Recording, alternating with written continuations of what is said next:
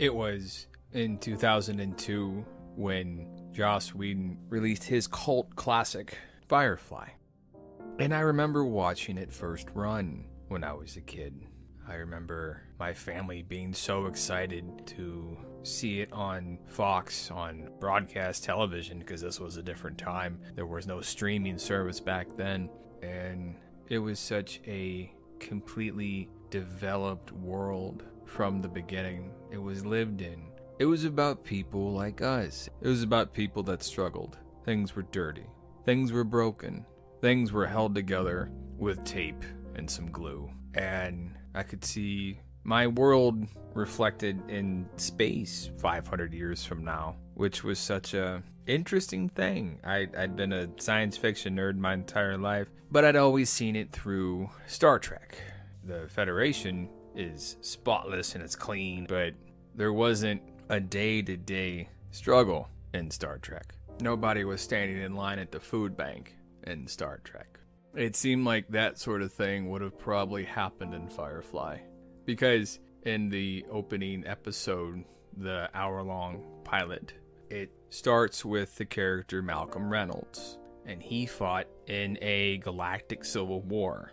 And in this war, you had a great system of planets. You had core central planets that were highly developed where all the money was, where the wealth was. And then you had the distant planets along the rim where people didn't have as much money and wealth and life was harder. And so the war was about the central planets, the alliance wanting to bring the outer rim planets the independent planets, the brown coat planets, to heel and under their control. And Malcolm Reynolds was a sergeant in the independent army, and the independents lost.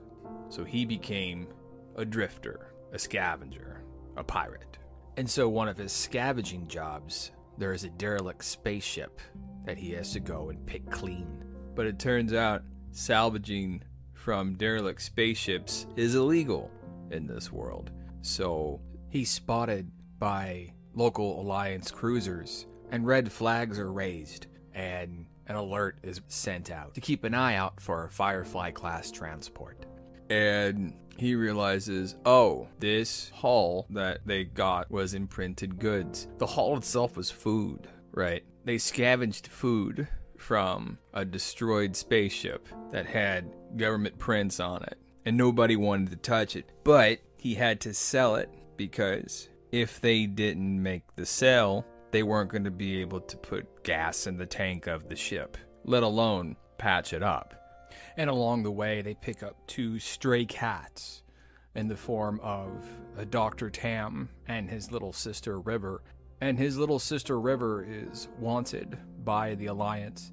And the doctor pays for their passage by being the medic for the crew, keeping everyone patched up because sometimes bullets fly. And in the fourth episode, Safe, the doctor and his little sister are on kind of a rustic backwoods border moon that barely has running water, let alone electricity, let alone a doctor. And so they see, oh, there is a doctor here, and they kidnap him. And then you discover that his sister is a little bit psychic, but the locals think she's a witch. So they decide, hey, we're going to burn both of them at the stake. And instead of taking the easy route, Malcolm Reynolds comes back and pulls out a shotgun and says, She's our witch. Cut her the hell down. And I could see such parallels between that intense level of caring about your family, about saying, You're with me, so we're going to take care of you no matter what. In my own life, growing up as a kid with my own kin. And there were points where we didn't need to go to the food bank.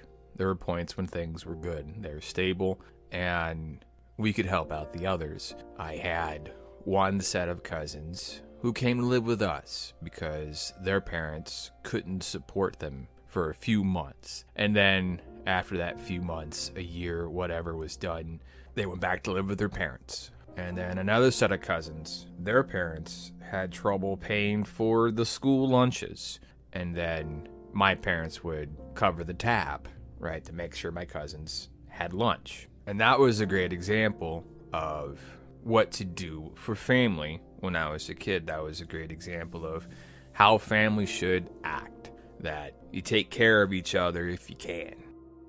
And the initial inspiration for the show by Joss Whedon was a book he read called The Killer Angels about Confederate soldiers after the Civil War and the experience they had along the frontier, trying to rebuild their lives and rebuild themselves and who they were after the war, after having lost. And I remember having the Confederate battle flag on my bedroom wall when I was a kid. And my family fought for the Confederacy during the Civil War. So we were the descendants of a losing side of that war. And I remember being a kid and we went to Gettysburg.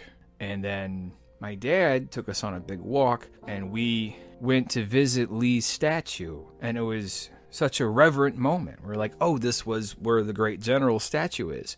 But at the same time, there was this sort of dual sense of patriotism that we were shown as kids, where we were taught to revere and love our nation, the United States, but also there was this kind of romanticism for a country that we never knew that only existed for a couple years, you know, during the war itself. And the reverence for the United States always took precedent over any sort of romanticism for the Confederacy.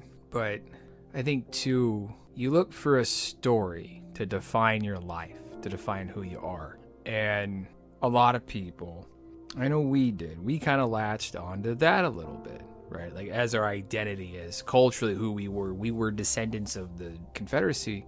And in my upbringing in my house. There was no racial element to it. It was more about being the descendants of a losing side and trying to fit that story into the grander narrative of who we were as Americans. And other people that I knew latched onto that identity as a way to sort of escape from where they were. But they brought a real kind of a racial element into it, right? Like, I remember my buddy's dad, who was a truck driver when I was a kid, who thought the Klan was cool. And you know, at the time, being all of 10 years old, I didn't understand what any of that meant. However, my parents thought the Klan was a bunch of idiots. And the message I got from them was it's not really a place where successful people go. And people that join those sorts of fringe organizations typically have a lot of problems elsewhere. And they don't have an identity to define themselves outside of whatever fringe group they think is neat. And so that element of being like a son of the South and all that was there for some, for many. But our family didn't take it to that extreme. Because in the household I grew up in, we were taught that slavery was wrong, that it was a great evil, and that was shown to be a given fact. But we wanted to be proud of where we came from. So there was a lot of divorcing the slavery aspect from our ancestors. We wanted a story of who we were that was comforting, I think, that could make being working class easier, an identity that was better than just based on money. Because in America, a lot of your identity is based on money. And when watching Firefly, seeing ourselves in Firefly in the world there, and the people that struggled, you could see yourself as a big damn hero. If I put a group of people together that I can trust and trust me, and even if your own blood family isn't what you want it to be, you can make your own, and then you don't have to stay in one place. You don't have to stay where you came from. It taught me that you didn't have to be defined by your socioeconomic background and I didn't have to define myself by a war that somebody lost 120 years before I was born, that I could make my own identity, that I could chart my own course, have an adventure, and be a hero. And I got to do that. and it was wonderful. and that's what Firefly meant to me. That's all for me today. Thank you for listening, and we will be back next Monday morning at 0700 with a movie that means something to me.